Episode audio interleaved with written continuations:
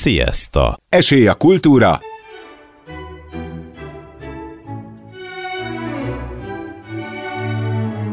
szórakozás,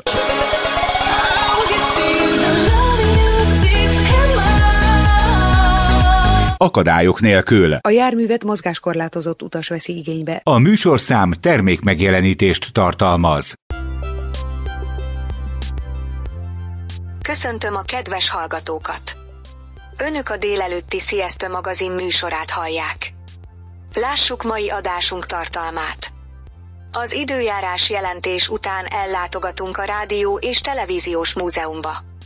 Utána pedig egy csodálatos szakmát ismerhetünk meg a asztalos restaurátor.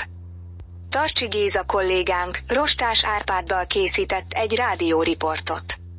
Adásunk második órájában pedig bemutatjuk a Lás Egyesület munkáját. Rádióriportot Gombás Judittal készített Rúzsa Viktor kollégánk.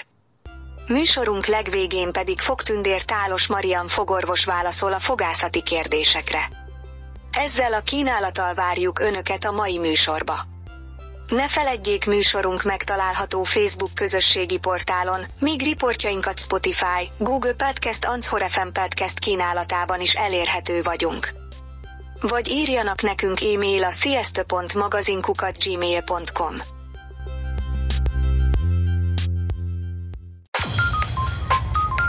Szeretne kényelmesen házhoz szállítással rendelni? Nincs az ön közelében alfazó? Kíváncsi kínálatunkra?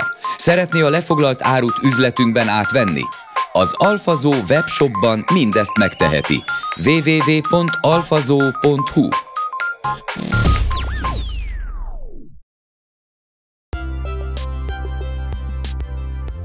Puskás Tivadar féle telefonhírmondó 1893-ban szólalt meg először, s 1925 végéig működött Magyarországon.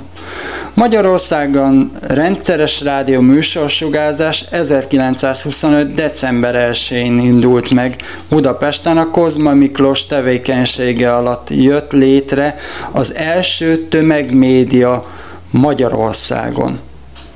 Most is ide kalauzom önöket ebbe a csodálatos rádiózás és televíziózás világába. A riportot dr. Salamon Istvánnal készítettem. Itt vagyunk a Rádió és Televízió Történeti Múzeumban. Először is mutassuk be, honnét indul a történetünk, hiszen a Rádiós Televízió Múzeumban mindent bemutatnak a rádiótól kezdve a televízióig visszamenőleg. Hát még előbbre is lehet tulajdonképpen kezdeni, mert hogy a hangrögzítésről beszélünk, akkor visszanyúlhatunk egészen a 19. század második felére, amikor lelkesmérnökök azzal próbálkoztak, hogy hogyan tudják az emberi hangot maradandóvá tenni. Gondolhatunk itt Edisonra, másokra, de főleg rá, aki a feltalálta a fonográf hengert, és elsőként tudott hangot rögzíteni. Aztán a nyugtalan mérnöki szenvedély nagyon sokakat arra indított, hogy ezt a fonográf hengert tovább fejlesztje, fejleszte, és így alakult ki a hanglemez, illetve annak az őse a gramofon. Ez is természetesen sok fejlődésen ment keresztül, de ez egy nagyon nagy mérföldkő az emberi kommunikáció történetében, hiszen ugye 1890-es években vagyunk, amikor a hanglemezgyártás már nagyjából sorozatgyártásként világhódító útjára indult, ami nagyon sok mindent jelentett, most ami ezt az egész kommunikációs utat illeti, valóban, ahogy emlegette, a telefonhírmondó volt az az első olyan eszköz a világon, és nem csak Magyarországon, ugye, amely Puskás Tivadar nevéhez fűződik, amely műsorszerkezetét tekintve nagyon hasonlított már a mai értelembe vett rádió műsor szerkezetéhez, és itt van előttem egy, egy szöveg, és a 12. paragrafus azt mondja, hogy előfizetési díj magánosok számára tekintet nélkül a távolságra a fő és székes főváros egész területén havonként egy forint és 50 korona, mely a jelen engedély keltétől számított 10 évig nem szállítható le.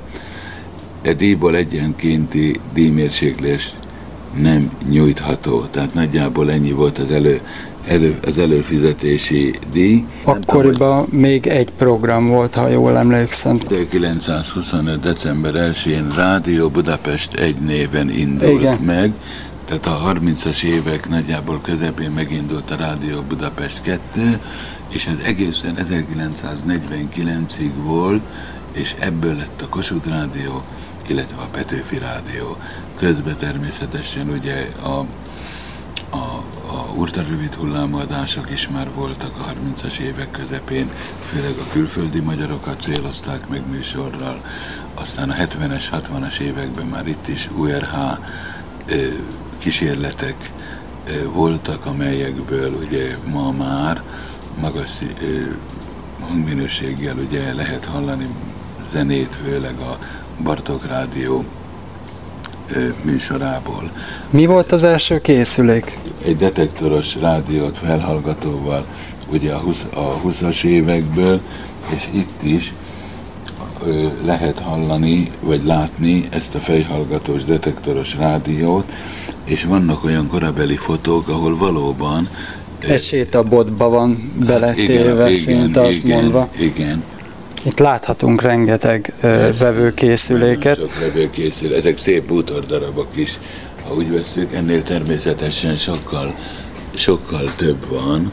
Ugye beszéltünk arról, hogy többféle utamódon lehet elindulni egy intézménynek a történetébe. Ez a sarok, ez a rész az 1956-os forradalom és a rádió kapcsolatának ról szól. Ez is egy meglehetősen történeti szempontból is egy érdekes és bonyolult történet, ugye, azért is mondom ezt, mert van az archívumban olyan hangfelvételek, amelyek eredeti hangfelvételek, ami 56. október 23-ától gyakorlatilag november 4-ig ezekkel az hangdokumentumokkal végig lehet követni a forradalom eseményeit, illetve vannak olyan iratok, korabeli iratok, amelyek műsoranyagok, amelyek, amelyeket e- ekkor olvastak be a rádióba. Itt láthatunk ilyen, láthatunk ilyen közleményeket, és ott például láthatjuk azon a képen a Debrenti Piroskát, a rádió bemondóját, aki a parlamenti stúdióban ül. Itt látunk egy, hát egy dobot. Ez mire szolgált? Ez az úgynevezett hangkulissza, amely mai napig a rádiójátékok használnak, olyan effektek és olyan hangkulisszák, amelyek a darabban nagyon fontos szerepet játszanék. Ez például, gondolom a kedves hallgató is fölismeri, akkor rádió is rá legyen, akkor ez az esőgép. Nagyon kom- a komoly hangmérnökök nagyon komolyan ezt be tudják mikrofonozni. Ez egy gong, ez egy gong, ez is egy nagyon híres eh, hangulissa, ha úgy veszük, mert sok műsor szignáljában, vagy kezdetekor, vagy műsor végkor ezt használták. Meg az adás legvégén. Bizony. Ez, mik ezek a csöngők? Ezek is ilyen kulisztákok? Ja, ilyen hangjátékokhoz A ugyanúgy. különféle csöngő hangok. Az telefon. Tányércsöng, hát ami kell Aha. a darabban, tehát hogy azt a hang kulisszát elő tudjuk állítani. Ez pedig a szélgép. Hát ez kifejezetten Maorkán lesz. Ez nem véletlenül a szünetjel. Igen, az egyik szünetjel, ez egyik szünetjel gép a 60-as évekből. Ugye sajnos ezek már nem nagyon működnek, ma már digitálisan Itt a régi stúdiógépeket is megtekinthetik a kedves hallgatók, akik ide látogatnak. Ez egy berendezett stúdió, működő stúdió. Itt van korabeli, van nem, itt van egy montírozó magnó, stúdiólemezjátszó, hordozható, stúdió magnó, és ezek pedig a stúdió magnetofonok, 60-as, 80-as évek technikája. Nagyjából nagyon sok, ezek még vannak a, a rádióban. És üzemképesek még? Üzemképesek. Azért is fontos, hogy ezeket még használják, mert ugyan ma már minden digitálisan megy a felvételtől az adás lebonyolításig, de az archívum és az ismétlésre kerülő hanganyagokat ugye csak ezzel, ezen tudják bejátszani a számítógépbe. A televízió története is nagyjából ugye a 20. század egyik nagy története, kommunikációs története, ugye, ugye Mihály Dénes nevét meg kell említeni, aki foglalkozott már a, a század elején a televízióval, és a 30-as, 40-es években már ugye azt hiszem Angliában már voltak ilyen jellegű kísérletek is, meg különféle felbontású.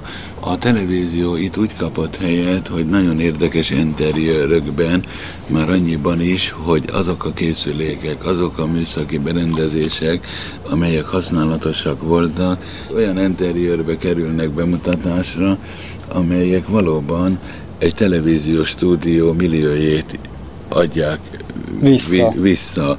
Tehát akár a kamerák, akár az a, az asztal, ahol leülhettek, vagy a két fotel, a korszakot nagyon pont precízen mutatja be, vagy a, a lámpák, amelyekkel megvilágították a, bevilágították a stúdiót. TV-kamera, az a híres TV-kamera, mely nagyon sok, sokáig a televízió híradó főcímében szerepelt, és emlékeznek talán arra, de hát maga olyan fiatal már nem Nem, én emlékszem fekete-fehérbe. Igen, fekete-fehérbe, és amikor az a zene, az a szignál zene felhangzott, akkor ez a kamera így és a háta mögött állt egy igen, operatőr. Egy operatőr, és ez volt ez a, az első közvetítőkocsi része, 1957-es, és hát ez a kamera, mint a magyar televízió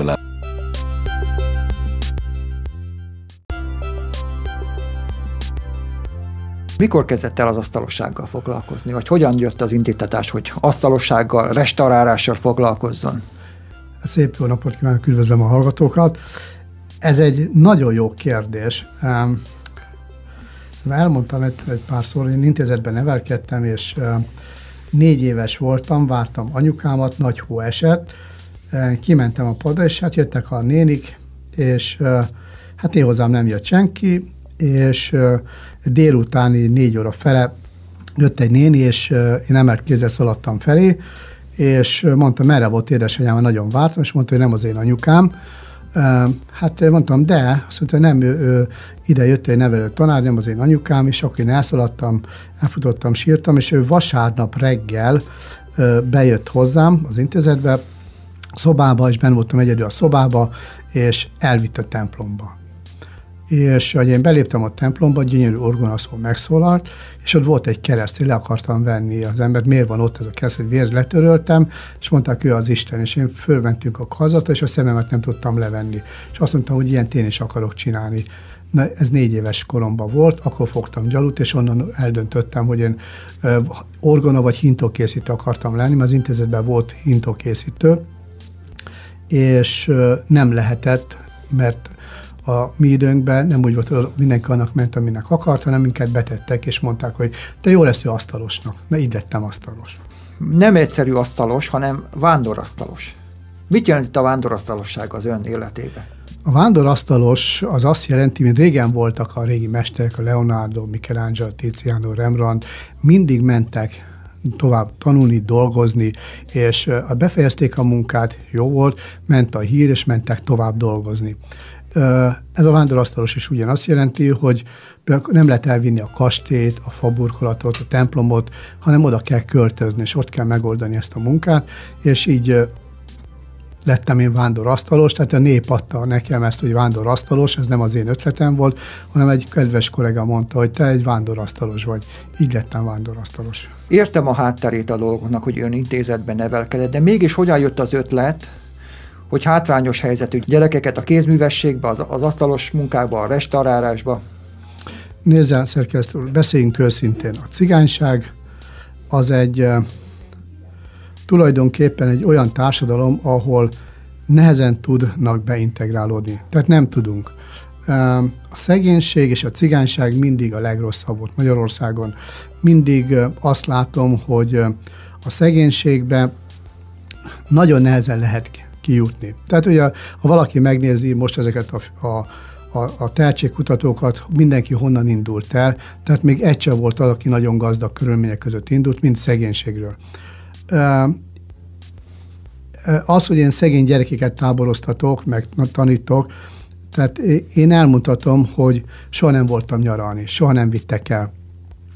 És harmadik osztályba jártam ipari iskolába, és engem azért nem vitt el az osztályfőnök a háromnapos osztálykirándulás, amikor bevégeztünk az iskolába, mert nem volt pénzem. Volt 200 forintom, és 300 forint kellett volna ahhoz. Nem dobták össze, tehát nem tudtam elmenni. És egyik nyáron azt mondta a kedves kislányom, apu, úgy ennék halat. És tudtam, hogy kik vesznek, kik mennek el halászni, elmentem hozzájuk, és azt láttam, egy kis cigány gyerek ott van, és kenyeret majszolja. És mondja a nagymama bejön, azt mondja, nagymama, úgy ennék fagyit. Azt mondja, kisfiam, nem tudok adni pénzt, mert nincs pénzem, 200 forintom van. De azt mondja, tudod mit, odadom a 200 forintot, veszek neked fagyit. Mikor csinálsz nekem töltött káposztát? Majd most kapok nyugdíjat, akkor neked főzök. Na, én följöttem Budapestre, és elmentem az egyik minisztériumba, nem engedtek be majd jött egy úr nyakkendőbe, öltözve, és mondta, melyik a miniszterhez, és kapta a kártyát. Én másnap visszamentem, megyek a miniszterhez én is, és kaptam egy kártyát. Így kerültem föl, és dr. Latorcai Csaba, ő volt a, a, a kiemelkedő, kiemelt szegénység osztályvezetője, tehát a minisztériumban, és mondom a titkárnőnek, hogy beszeretnék menni. Azt mondja, nem vagy bejelentve, egyetlen egy percre. Azt mondja, jó, rendben van, ha kirúgnak, akkor elmegyek hozzá dolgozni. Mondom, rendben van. Fogadott a Latorszai Csaba, és mondta neki, hogy miniszter úr, államtitkár úr, de miniszternek hívtam, van egy nagy kérésem. Állami gondozott gyerekekkel szeretnék egy kastélyt megrestaurálni. És leül azt mondja, és mondja, mondom, ezek szakmát tanulnának. Kijutnak az intézetből, nem tudnak hová menni. Mondom, én tudom, hogy kikerültem az intézetből, egyik helyen, másik helyen aludtam, erdőbe, kukoricásba, ezeknek a gyerekeknek tudnánk segíteni, szakmát adni a kezükbe. És ez kellene. Mondom, nem csak mindig a tudósok, a művészeknek kell kosuddiat adni, ugyanúgy kell a, a szegény, a dolgozó munkás emberek is ugyanúgy megélnek, mert 40 évet ledolgoznak, semmiféle tiszteletet nem kapnak. Egy, egy színész, egy tudós, egy művész kosuddiat kapnak. Egy, ugyanolyan fontosak vagyunk mi is, mint ők. Ugyanolyan fontos, hogy a szerkesztő úr időt szán arra, hogy embereket keres meg, dolgozik, senki nem köszöni meg a maga munkáját, esetleg ott van a felesége, vagy az anyukája, vagy a gyereke, aki tiszteli, becsüli magát, mert dolgozik. De senki nem fogja megkérdezni, hogy ha véletlenül ha 50 év, 70 év múlva becsukja a szemét, és elkísérik az utolsó útra, nem fogják azt mondani, hogy na, ez az országnak a halottja.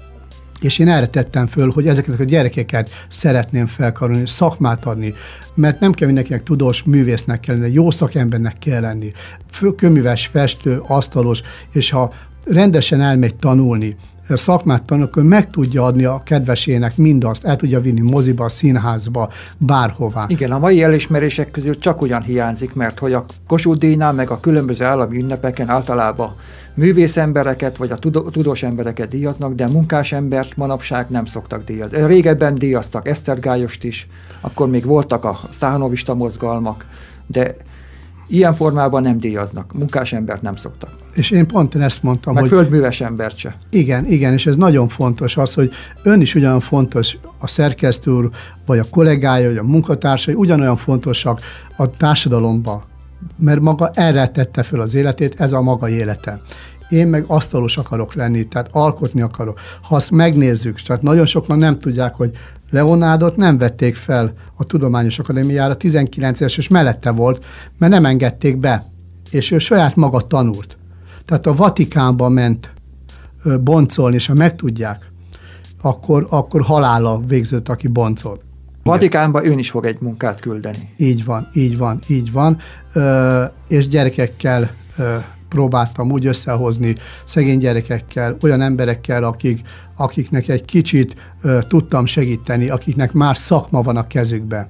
Tehát én elmondhatom, hogy 8000 50 gyereket vittem meg 2000 óta táborba tanítani szakmát. Több mint 2000 gyerek szakmát tanult, elvégezte a 8. általános iskolát, szakmát tanult, leszokott a drogról, családja van. Nem azt mondom, hogy mindenki csodálatos ember lett, de, de felnőttek, három generáció felnőtt és bárhová megyek az ország bármelyik területére, tisztelettel tartoznak, üdvözlöm, hogy van, milyen dolgozik, és mondtam, gyertek dolgozni. Azt Árpi bácsi, sajnos nincs munka, gyertek dolgozunk egy kastélyon. Levittem őket. Meg tudtam oldani, hogy azok az állami gondozott gyerekek, akik abban a kastélyban nőttek fel, visszajöttek és ingyen dolgoztak. Szebb lett, mint a Versailles kastély. Nívódíjat kaptunk rá. Hát meg egy életutat adott ön. Nem, nem csellengő lett, nem bűnöző lett belőle. Mert általában akik, sokan sajnos, akik az intézetből kijönnek, úgy tudom, hogy kapnak indítatásként egy tőkét, egy pénzösszeget, de igazából nincs tapasztalatuk, hogy a pénzzel hogyan bánjanak.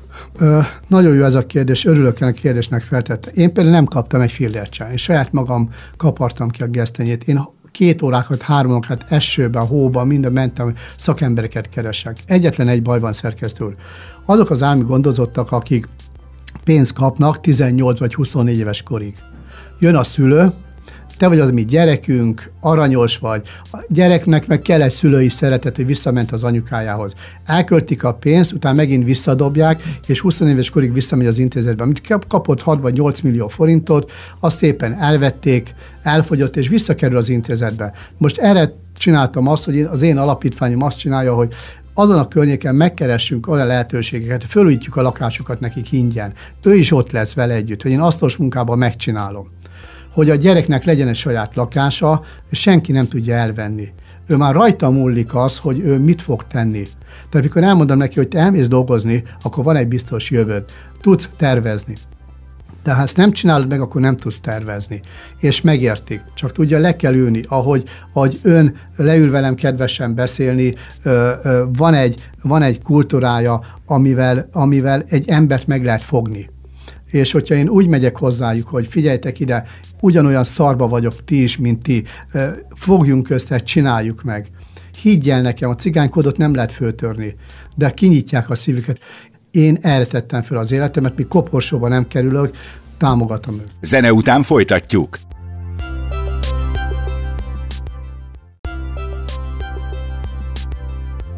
Rendszeresen kapom öntől a levelet, elküldi a különböző munkáit, felkért egy iskola engem tanítani, hat hónapig voltam iskolában, és ez 74 gyereket jelentett, és azt mondtam, hogy mindenki karácsonyra csinálni fog ajándékot az anyukájának, szüleinek, ki mit szeretne, abba segítek. Képzelj el, hogy írták, hogy anyukám szeretlek, szívet rajzoltak, intarziát készítettek, apu, anyu, nagymamának, mind a 74 vagy 76 gyerek ajándékot készített. És karácsony falán letették.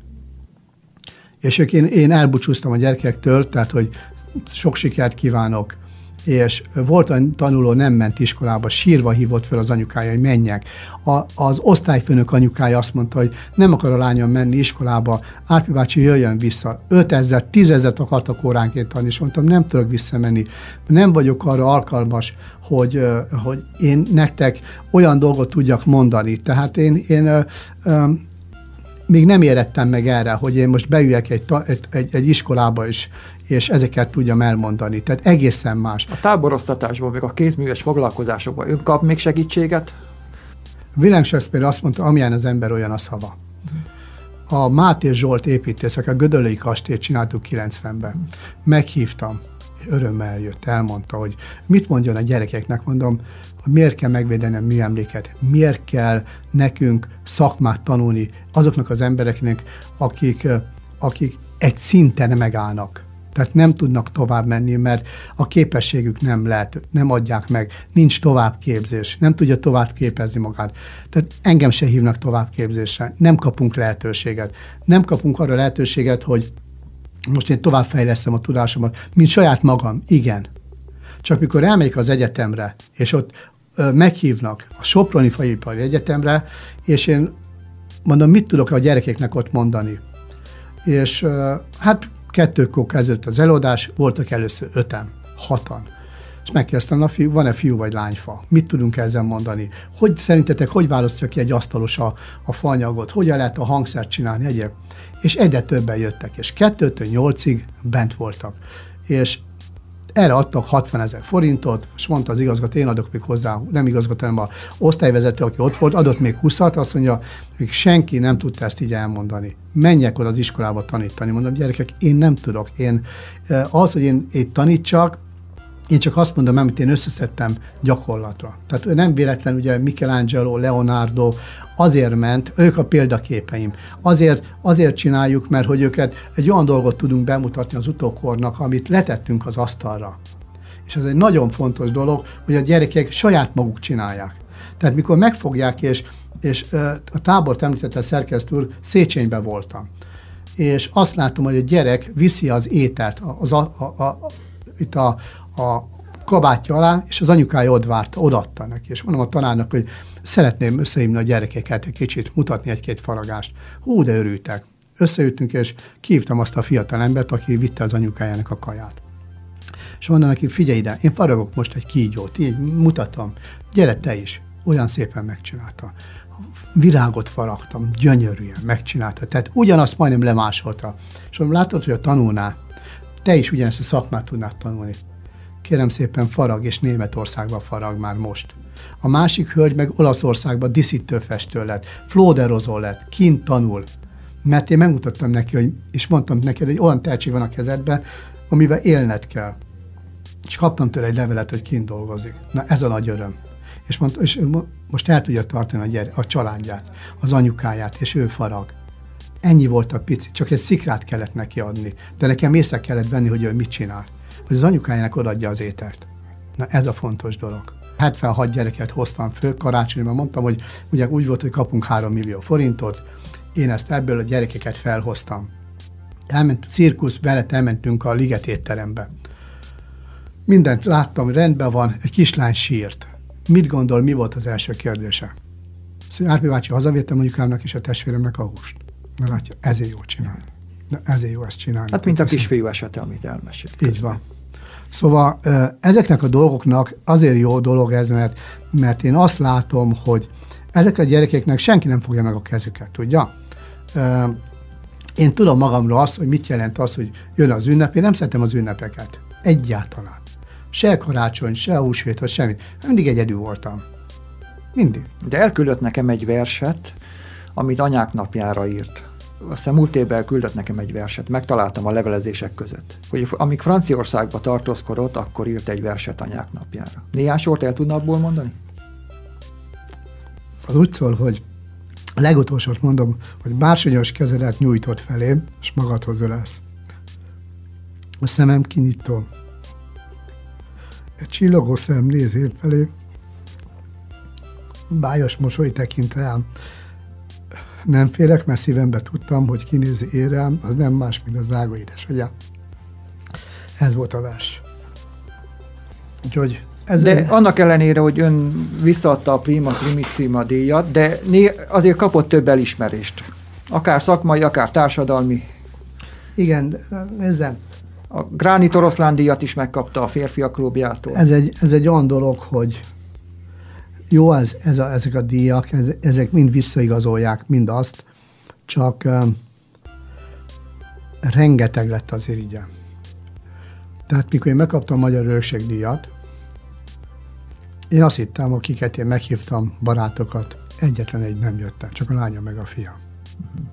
Én a Bakai Pétert kértem fel, hogy, hogy mondjon rólam pár szót, és nagyon nagy öröm volt. Kaptam egy levelet a Makove címrétől, és azt mondta, hogy nagyon nagy öröm, eljött volna az én díjamra, mert őt kértük főleg először mondjon valamit rólam, és mondta, nagyon beteg, és ugye, így a Bakai Pétert kértük fel, és hogy Makovec Imre volt az, aki igazából megtaláltan értelemben, hogy, hogy valamit akart tervezni, és nekem elmondta, és megfaragtam, és letettem az asztalra. Azt mondta, innentől kezdve rengeteg lesz az irigyed. Bakai Péter volt az, aki, akinek a segítségén Franciaországban kijutottam a Versailles kastélyba, és uh, én több mint 200 kastélyban kint voltam. Hazajöttem, én azt gondoltam, hogy itt uh, majd, majd uh, um, tudunk olyan művet csinálni, ami, ami maradandó, de arra jöttem rá, hogy nagyon sok lett az irigy. Rengeteg. És mivel nekem nincs papírom restaurálásról, én csak asztalos vagyok, épület és bútorasztalos, ezért sok olyan munkát nem kapok, mert papír kell hozzá. Én hiába dolgozok 38 éve szakmába, Magyarországon a papír a legfontosabb. Tehát ha nincs papír, nem nyúltak hozzá. Ez a szomorú dolog. Most angyalt faragtam, nem mondhatom meg, hogy hová, én faragtam a magyar címert. Azt mondták, ezt nem lehet megcsinálni. Azt mondták, van egy cigány gyerek, aki ilyennel foglak, keressenek meg. Megkerestek, és mondtam, nem okoz problémát, két hónap alatt megcsinálom. Nem akartak inni. Egyetlen egy ember volt mellettem, az építész. Azt mondta, hogy én vakon bízok az Árpádban. A másik úr azt mondta, hogy én nem ismerem, de szerintem megnéztem a kezét, ránéztem a kezére, azt mondja, meg fogja oldani. Bevittem, és nem akartak inni a szemüknek, elkészült.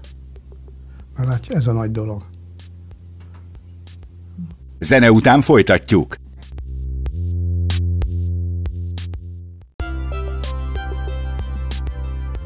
A cigány szó jelentése is, mert cigányt azt lehet jó érzésbe is cigánynak nevezni. Mint egy cigány muzsikust is lehet egy jó érzéssel is cigánynak, cigány a... muzsikusként említeni. Nem szabad megsérteni cigány, vagy magyar, vagy roma, teljesen mindegy. Embert, most teljesen mindegy, hogy mi van. Az embert úgy ítélik meg, amilyen. Tehát Változtatni kell ezen a szemléleten, mert sokan a cigány szóról az jut eszébe, hogy, hogy hogy bűnözők, lumpen emberek, meg de ez, ezen a felfogáson kéne változtatni, hogy a cigány nem, pont, nem minden értelemben azt jelenti. Igen, csak az a, az a helyzet, hogy én, én bárhol voltam, vagy bárhol dolgozok, hogy mindig meglátják, hogy leteszek valamit az asztalra, és nézik, és azt nem akarják elinni. És bármit kértek, letettem pár napon belül, mutatom itt a minta. És akkor hát hol vagy? Mondom, én egy UFO vagyok, mondom, biztos azért, ugye bár a Michel, Leonardo vagy Michelangelo, az, az, az, az egy más lény volt. Nem tudják megmondani, megmagyarázni, miért tudtak reneszánszban 500 éven megelőzték a korukat. Tehát olyan tudással dolgoztak a Szisztuli kápolnába és a Michelangelo. Hát ma nem tudják megcsinálni. Ugye azért, kell, azért csinálta újra, mert szét megrepett a kupola, és mondták, ezt nem lehet.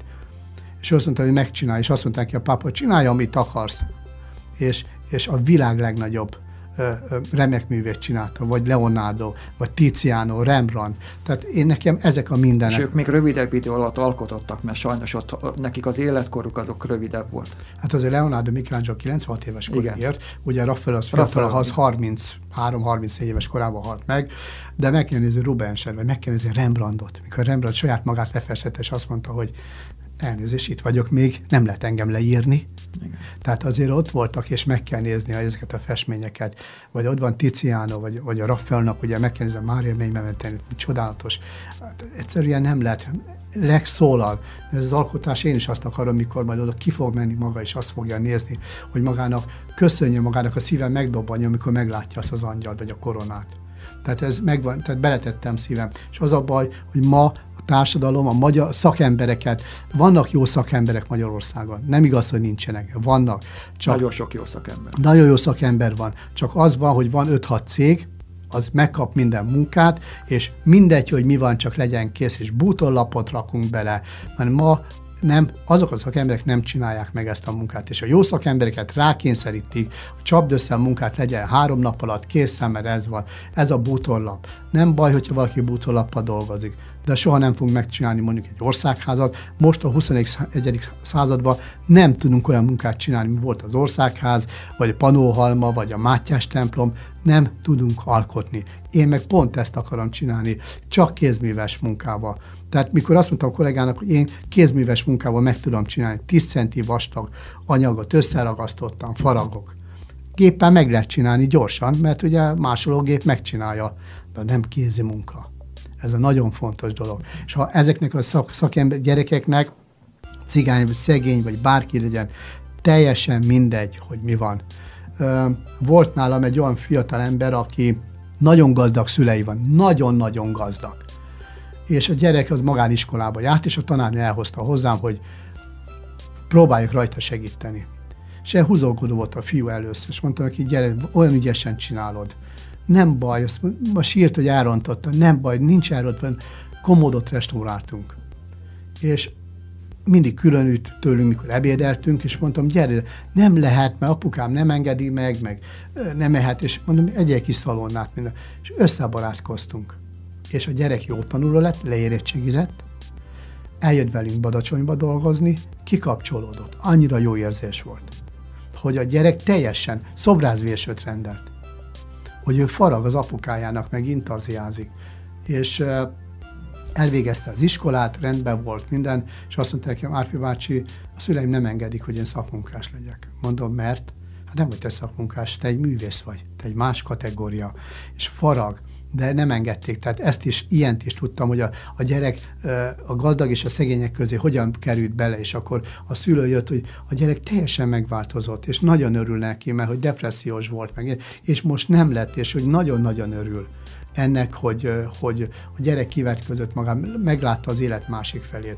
Ez egy jó dolog, hogy tudtam rajta segíteni. Tehát ezek, ezek olyan dolgok, amit nem lehet megvenni pénzért. Tehát a, a tisztességet, a becsületet nem lehet megvenni pénzért, tudja? És ez nagyon fontos, nekem mindig ez van előttem. Mesélj el azt a sztorit, amikor kórházba járt, és hogy is volt az a kórházi történet? Egy, egy fiatal ember engem megkeresett, hogy nem adják ki a kisgyereket a kórházból, mert nincs ablak, ajtó. És jött a karácsony. Elmentem, megnéztem, és megcsináltam neki a nyilázárot, ajtót, ablakot, be lett üvegezve, rendesen meg lett csinálva, és mondom, hogy akkor le is meszeljük le lett meszelve, megcsináltuk, tettünk be kájhát. Elmentem az önkormányzathoz, kértem kájhát, és mondtak, hogy Árpa, nem tudnak segíteni. Mondom, én adok hozzá fele összeget, vegyünk egy kájhát.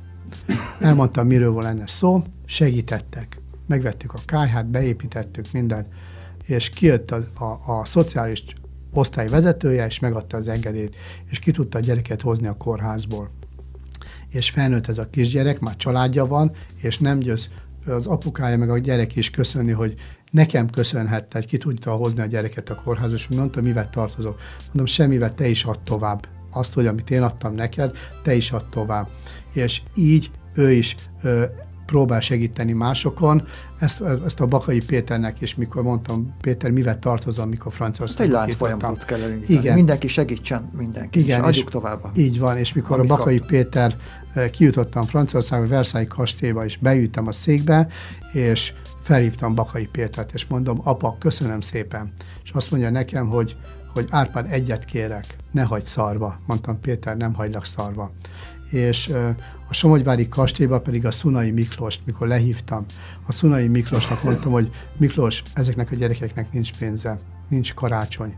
A Miklós belenyújt a zsebébe, és szószoros értelmében egy millió forintot rászánt a gyerekeknek a karácsonyra, a táboroztatásra.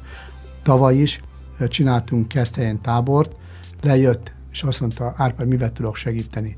adott 100 forintot a gyerekeknek karácsony, és most a, most a táborra, az egyik fiú átölelt, és azt mondta, köszönjük bácsi, hogy segített, meg köszönjük, hogy itt lehetünk a táborban. A gyerek 9 vagy 10 bement a vízbe, és este 4-5-ig ott volt, és nem akart kijönni. És akkor hogy, hogy el tudjuk terelni ezt a, ezt a sok, tehát hajókirándulást intéztem a gyerekeknek minden, és bementem egy újságoshoz, megvásároltam egy csomó újságot, és a gyerekeknek odaadtam az újságot, hogy olvassatok. És hajnal kettőig nem tudták hagyni, mert új, újságot olvastak, hogy láttam rajtuk, hogy egész más, tehát hogy próbáltam nekik egy ilyen dolgot. Tehát én, én akiktől kaptam segítséget a nevelőtanáraimtól, az ismerősöktől, nagyon sokan ugye sokszor ott volt, hogy az emberek nem volt hol aludni, hol a koricás, vagy a szakember találjak, elmenjek. De szeptemberben, amikor ment az iskola, akkor én úgy mentem oda, hogy volt pénzem az iskolába, meg tudtam venni a tanszereket. És azt a gyerekeknek én is elmondtam, hogy gyerekek, én is aludtam, a, a, hol nem volt hol aludni, mert nyolc, amikor vége volt az iparinak, akkor minket kidobtak a kollégiumból, és oda mentem, ahol akartam. És akkor lementünk a Balatonpartra, volt nekünk egy sátrunk, és akkor ott voltunk. Mentünk dolgozni, szakembereket keresni, asztalos munkába, és hogy tudjunk dolgozni. Tehát nekem ez, én akkor fizettem. Tehát én olyan szakembereknél dolgoztam, faszobrász, a Dilongsanyi bácsi volt a faszobrász, Intazi asztaloson volt a Goldschmidt, és a, a Papimre bácsi, a, a Goldschmidt Andor, a nagyon jó műbutorasztalos volt. Én azt mondtam neki, hogy én olyan okos vagyok, amit maga egy óra alatt megtanul, én fél óra alatt. Engem kizavart a műhelyből. És csak visszamentem, és mindig láttam, hogy van egy ajtó, bezárta az ajtót, és mikor kijött, gyönyörű volt a munka. Hát mondom, mit csinál? Fúrtam egy lukat. És azt néztem, hogy a bácsi mit csinál ottan. És mondtam neki, hogy hadd csináljam meg én is a munkát. Bementem, becsuktam az ajtót, és én is megcsináltam, kijöttem, gyönyörű volt a pácolás, és mondta, hogy hát hogy csináltam. És a végig befejeztem a munkát, be abba hagyta, mondom, nézze meg, fúrtam egy lukat, és ott lestem el a szakmát, hogy maga mit csinált. Na, ez nekem öröm volt, hogy én vagy bebújtam a szekrénybe, a fa háta mögé, hogy lástam, hogy a mester mit csinált, és írtam, jegyzeteltem, hogy hogyan csinál, vagy mikor faragott, hogyan farag, mit farag. Ott voltam, és lestem, hogy hogyan farag, és este én is gyakoroltam, hogy mégis megy legyen, és akkor mondtam neki, hogy itt van, és akkor azt mondta, hát most melyiket faragtam én, melyiket faragta maga? Mondom, én sem tudom, de mondom, ezzel, mert rá van írva rostás.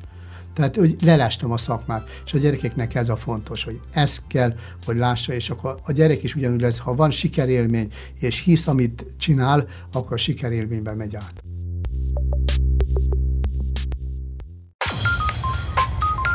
Szeretne kényelmesen házhoz szállítással rendelni? Nincs az önközelében alfazó? Kíváncsi kínálatunkra? Szeretné a lefoglalt árut üzletünkben átvenni? Az Alfazó webshopban mindezt megteheti. www.alfazó.hu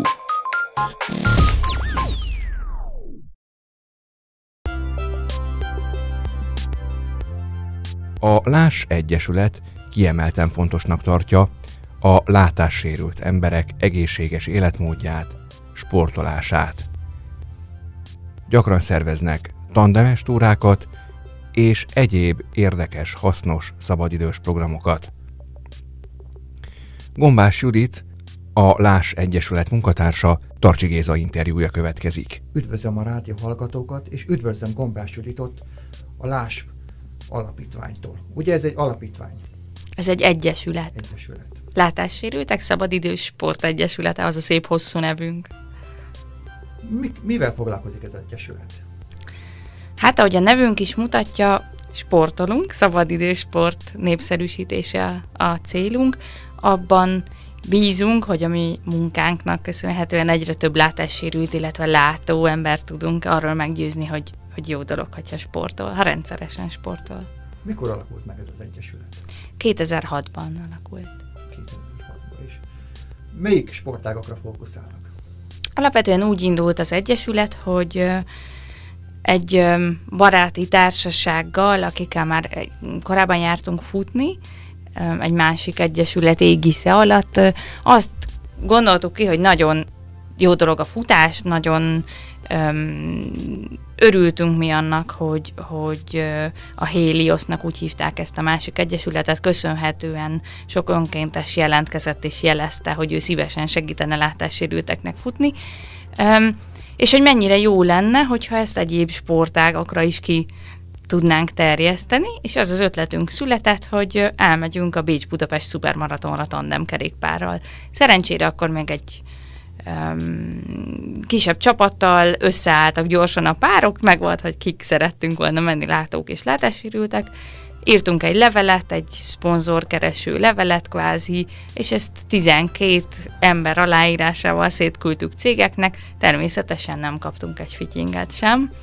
És nem hát nálunk, nálunk, nem szakadt meg ez. A lelkesedés nem, sőt, így lett végül is a lás, mert nálunk tapasztaltabb, bölcsebb emberek azt mondták, hogy ez akkor fog működni, és akkor fogunk még bárkitől is szponzorációt kapni, hogyha van ennek egy hivatalos formája, tehát gyakorlatilag öm, így, így született meg a lás.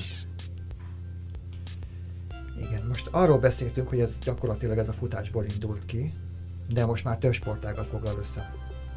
Hát már nagyon sok sportágat szerencsére, nagyon sok heti rendszerességű edzésünk van, hétfőnként gerinc joga órára jöhetnek az érdeklődők, kedden hastáncolhatnak, szerdán futhatnak, ez a szerda, ez egy hagyomány nálunk, és gyakorlatilag már, már amióta futások vannak, mindig szerdán van a szigeten a futás.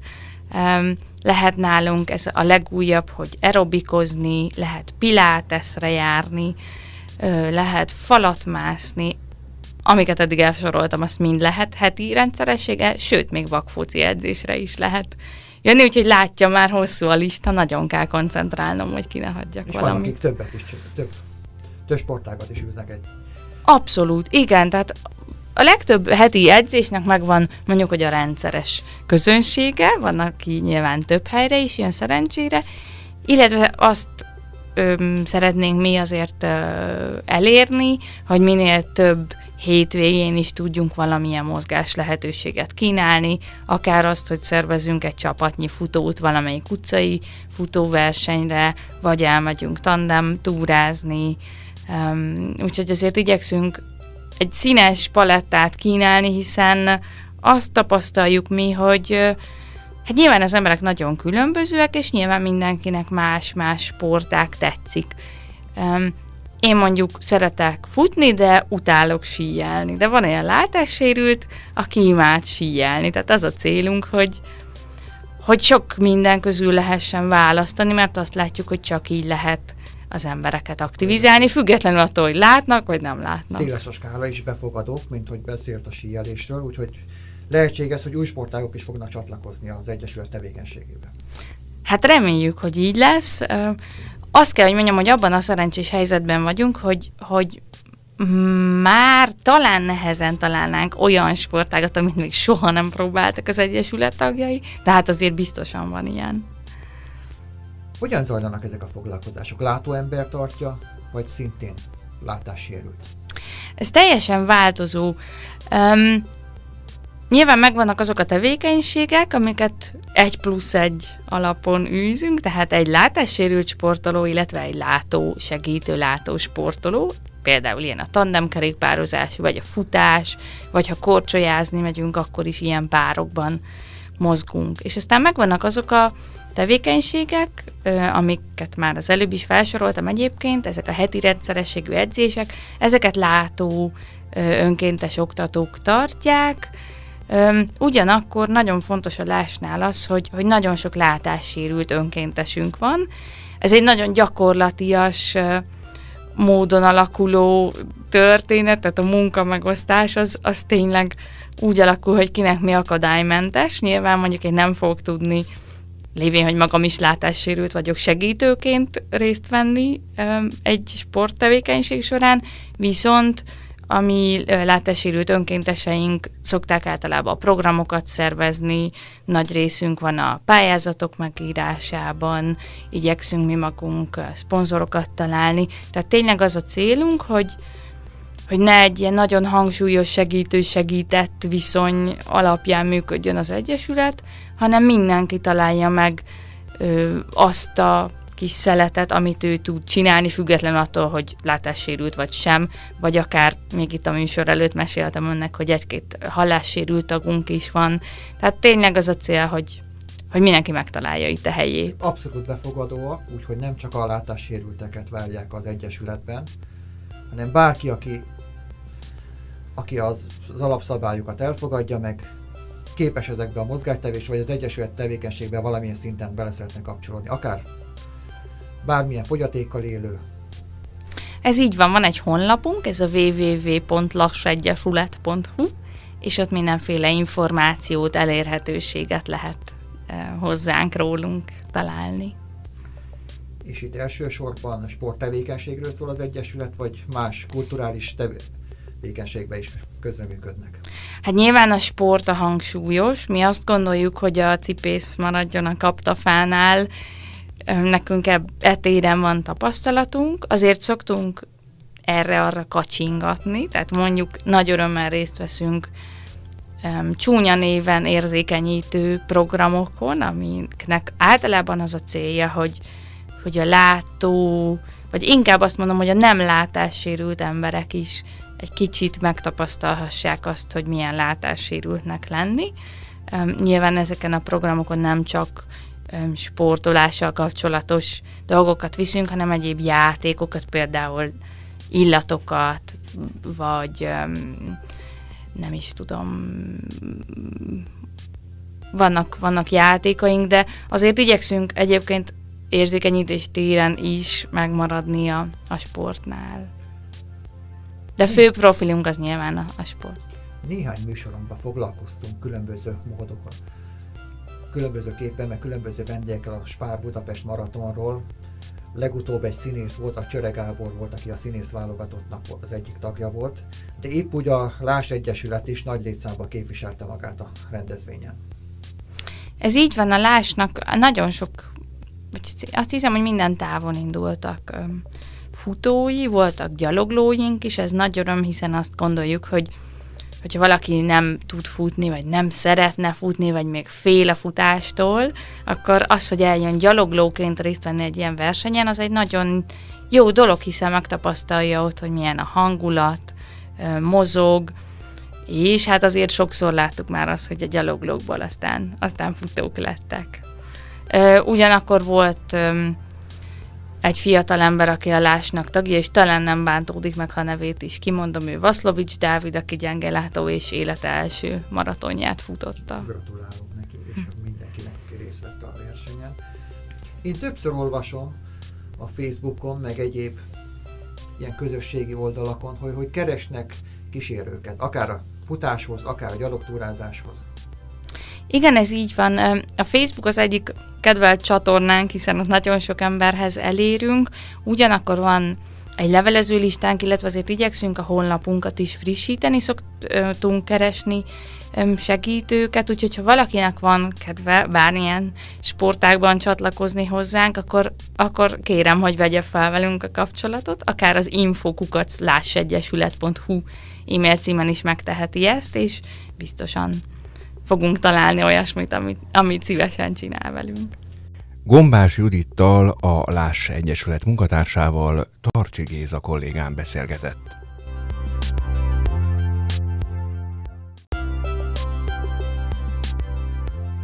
Fogtündérünk Tálos Mariannal beszélgetünk az in problémákról.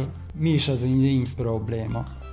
Hát az én probléma az gyakorlatilag szerteágazó tünetcsoport. Mikor gondolhatunk arra, hogy én problémánk van, Először is, hogyha az inyünk fájdalmassá válik, a következő tünet a fogmosáskor az íny elkezd vérezni. Gyakran az ínyvérzés és a fájdalom nem jár együtt, általában egy hosszabb elhúzódóbb gyulladás után válhat nagyon érzékenyé az íny, vagy egy akut vírusos bakteriális fertőzés után is hirtelen érzékenyé válik az íny. Mi is ennek a, az okozója? Az íny probléma okozója nem más, a baktérium. A szájüregünkben több mint 500 féle baktérium él, normális esetben is. Gyakorlatilag a leg, legkoszosabb testrészünk a szánk. Ez nagyon durva, de ez tényleg így van. Ezek a baktériumok normál esetben teljesen békében, szimbióz, úgynevezett szimbiózisban egymás segítve élik különböző kolóniákban, ilyen családokban, a szájurak különböző területén az életüket.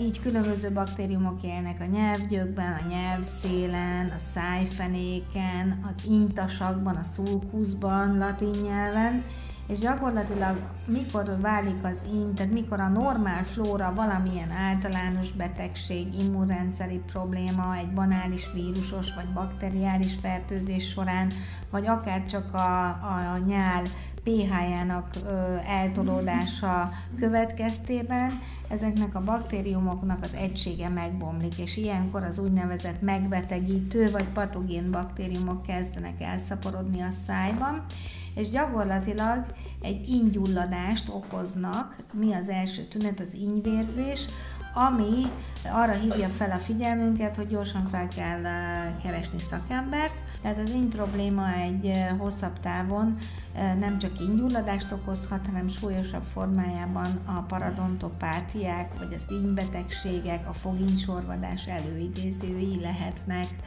Úgyhogy még én megint csak azt tudom mondani, hogy ha az ínyünk megduzzad, vérbővé vagy fájdalmassá válik, akkor gondoljunk arra, hogy ingyulladásunk van.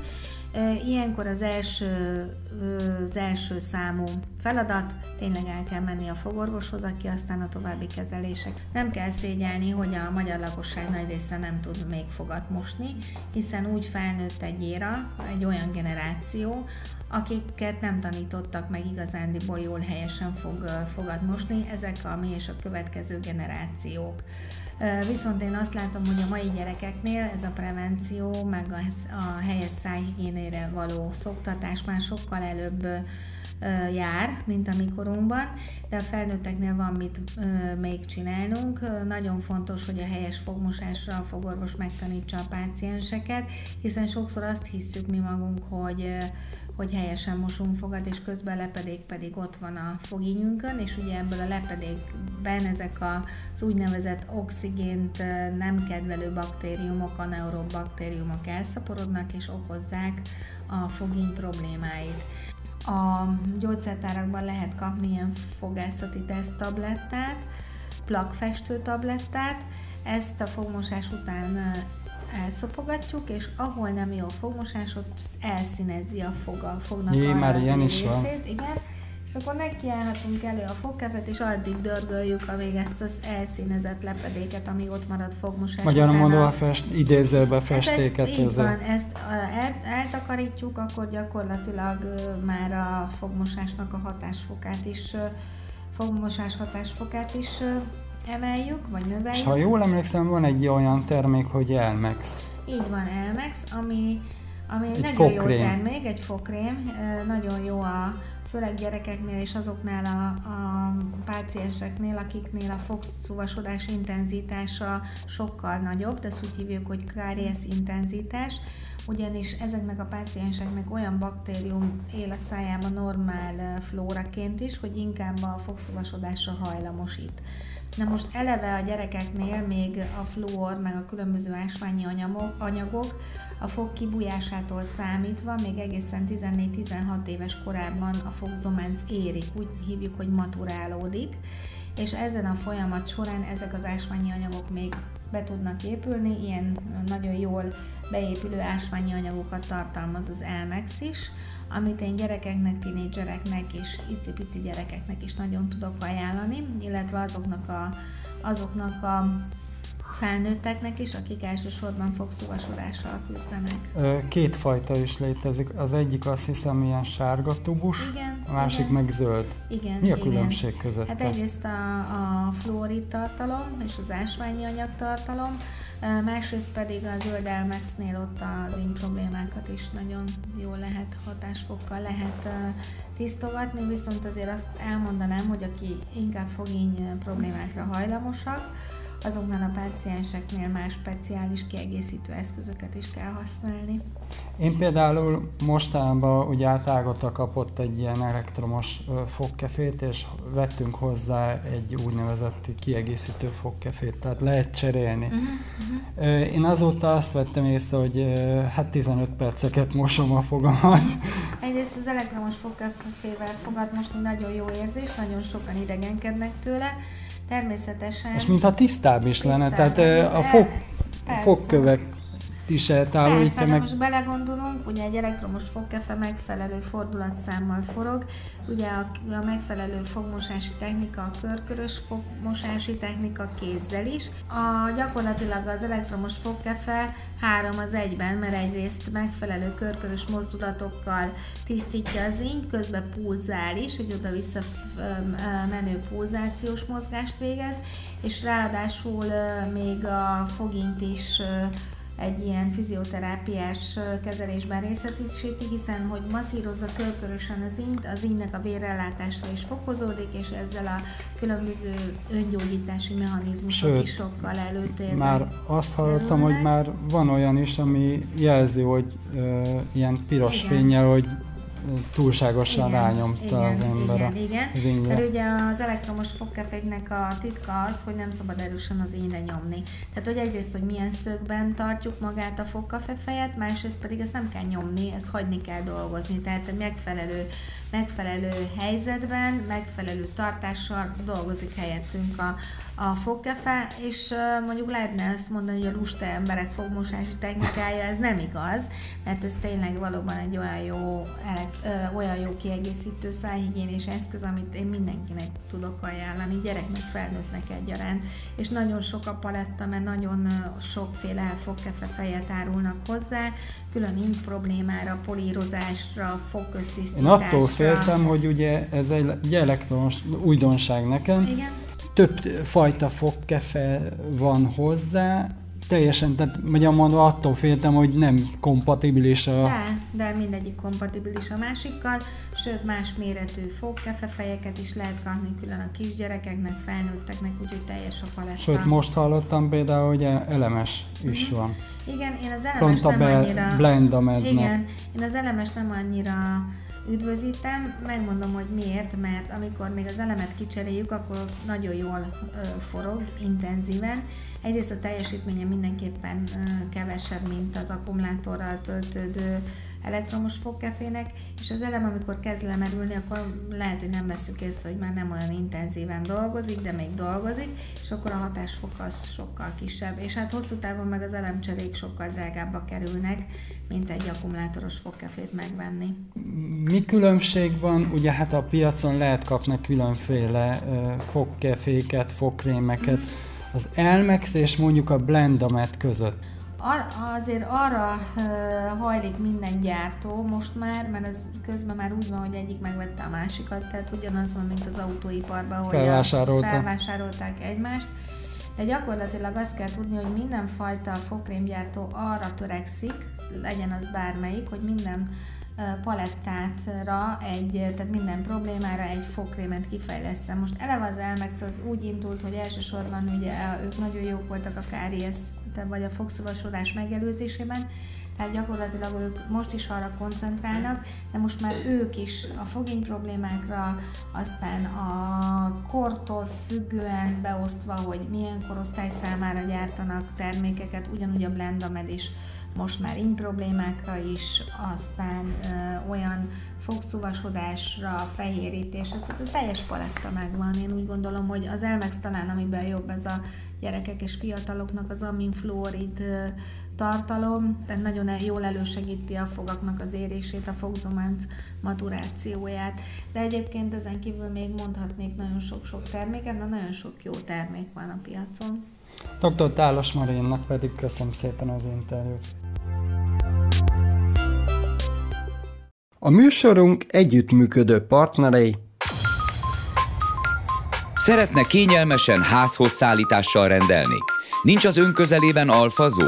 Kíváncsi kínálatunkra? Szeretné a lefoglalt árut üzletünkben átvenni? Az Alfazó webshopban mindezt megteheti. www.alfazó.hu